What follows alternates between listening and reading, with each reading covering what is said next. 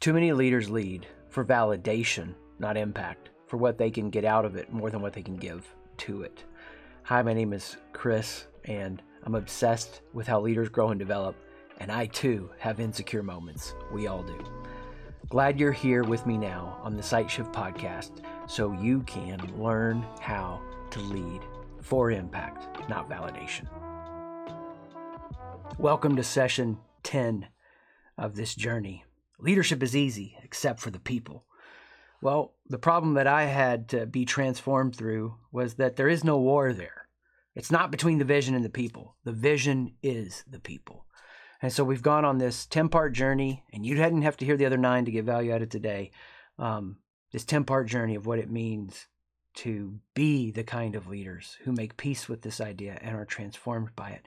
And we are actively committed to three shifts a horizon shift of who we and they can become, a head shift, systems to get us there to build leaders who build leaders, and a heart shift, the renewing of relationships that continually happens. So, as we bring all this together, what does this look like when it happens? What does it feel like? What does it taste like?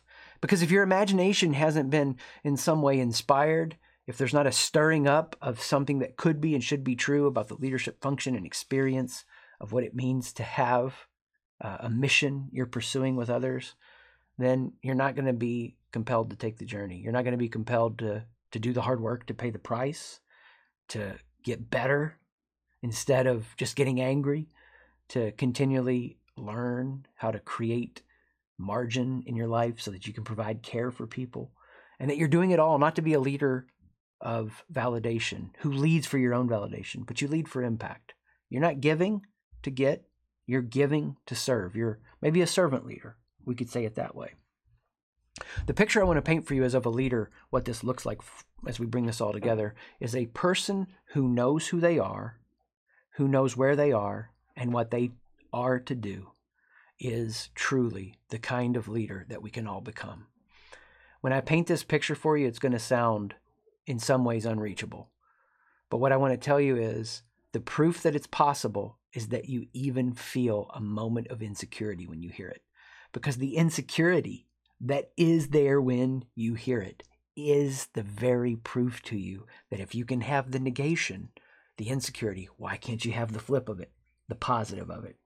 So, for me, when we're thinking about what it looks like to have the kinds of leaders who are developing leaders that are secure in their identity, that know who they are, that are leading for impact, not validation, we're looking for three defining marks. When they are disoriented, they know how to reorient. When they are disoriented, they know how to reorient. Every leader that leads for any amount of time will face moments when they are disoriented. It could be a small disorientation. This isn't going like I thought. It could be a big one. It could be a multi stage, multi year kind of crisis, a wilderness experience where they are in the limbo, the in between. Nothing feels right side up. But the kind of leader that you can become, the kind of leaders that you can build leaders who build other leaders to be, are the kind of leaders who know how to not fight and rage against the disorientation, but welcome it, accept it, and reorient. They dis they move from disorientation to reorientation.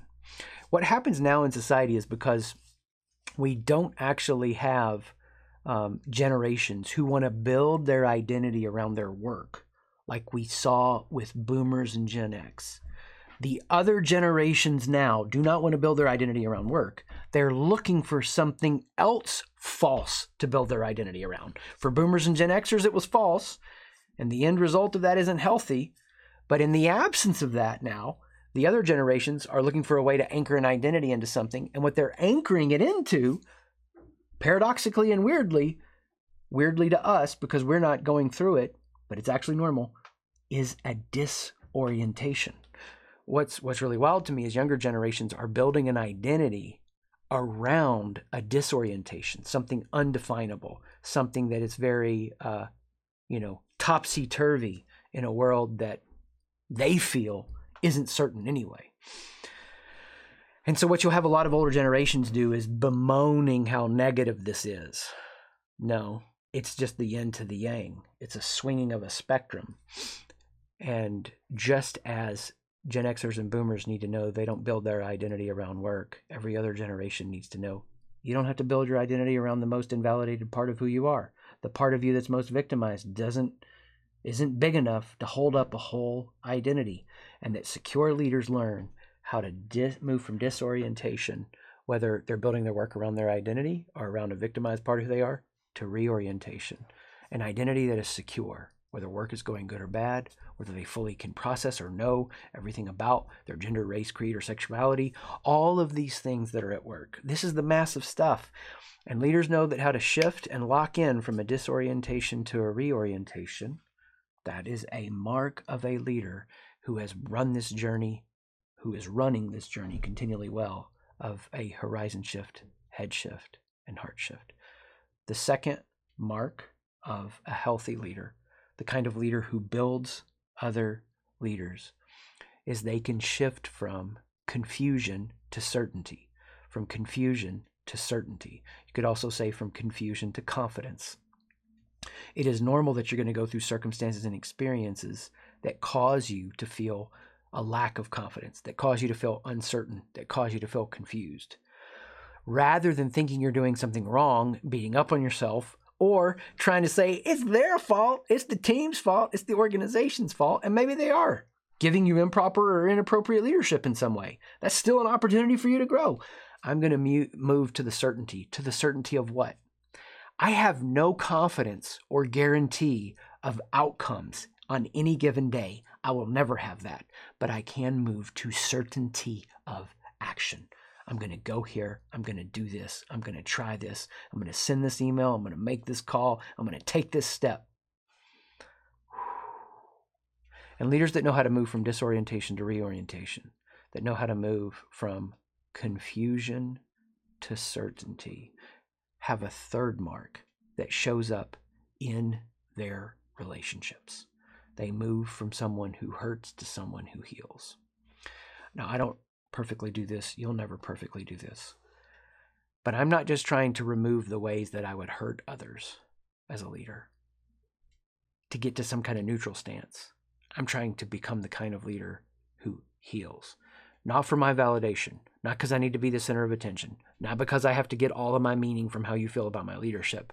I'm just trying to create an atmosphere, an environment, a culture where by you being a part of this with us, it's going to grow you up and make you better. Now, you may not be ready to join us where you currently are because you've got to get to a certain level of health. It doesn't mean you have to lower the standards of your organization, but it does mean this. I am going to create a context wherever if, if it's right for you to join us, wherever you find yourself, you're going to take this journey with us and you're going to be better for it. So I'm going to be careful. I'm going to be aware. I'm not going to be bombastic and gregarious and full of hype in such a way that I'm like a bull in a china shop with my words, nor will I shrink away from challenging, from asking questions, from exploring, from wondering, from being curious. And when these three marks are in your life as a leader, you don't go to bed and go, Well, I got them and I'm good. We come back to them every day. And the way that we keep coming back to them is we ask ourselves, Do we have a horizon in place? Are we shifting towards it? Are we upgrading our systems with a head shift? And are we renewing our relationships with a heart shift? Hey, thanks for being on this journey with me in this series. It's not true that leadership would be easy except for the people. The people are the juice and meaning of it all. It's where all the transformation occurs. More at SightShift, S-I-G-H-T shift.com. Thanks for joining me on this episode. There's always more for you at SightShift, S-I-G-H-T shift.com to be the leader you were meant to be.